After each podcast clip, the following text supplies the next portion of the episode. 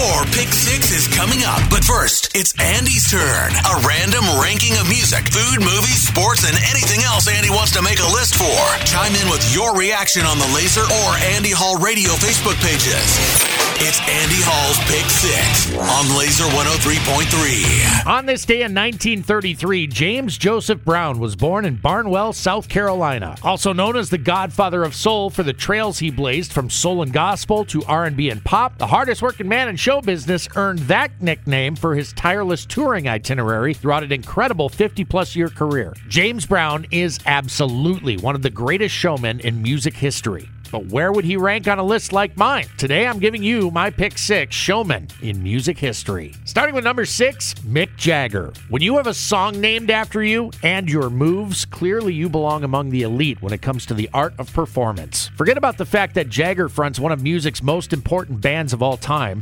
Forget about the many thousands of shows he has played in his career. Forget about the one of a kind vocal delivery and those moves. Mick Jagger turns 80 in July and he's still doing it at a high level. The longevity is staggering. In at number five, Sir Elton John. He's got electric boots and a mohair suit. It's true. I read it in a magazine.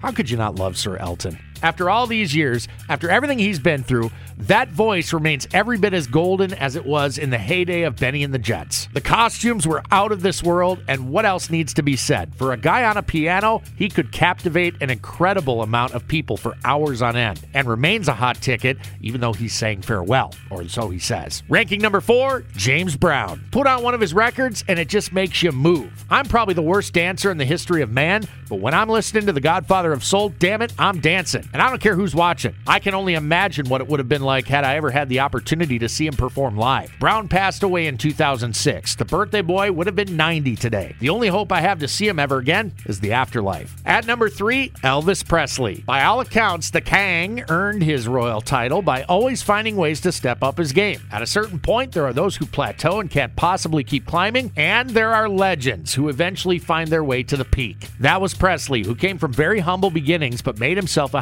household name one of America's first major musical celebrities in the modern sense of the word, and never relinquished his throne while he was still alive enough to grace a stage. Coming in at number two, Michael Jackson. The king of pop became the new Elvis once he separated from the Jackson 5 and ventured out as a solo artist. And though it took him a hot minute to become the biggest star in the universe, the arrival of his 1982 epic thriller ensured MJ could never rest on any laurels. From there, the productions got more elaborate, the albums continually broke new ground in the pop world, and his live shows were the stuff of legend. As great as his voice was, it was the choreography and dance moves that really differentiated him from his peers as far as performance went. Down to the performer I believe to be the greatest showman in the history of music, at number one with a Galileo, Freddie Mercury. Completely biased, yes. Many of you know how big a Queen fan I am and always have been. That undying adoration certainly extends to its frontman, whom I consider to be the greatest showman of all time for his unparalleled vocal ability, the fact that he never stopped moving during a live performance, and those incredible songs he helped write, many of which invite audience participation. You could argue maybe Jackson or Presley here, but I'm sticking with Mercury.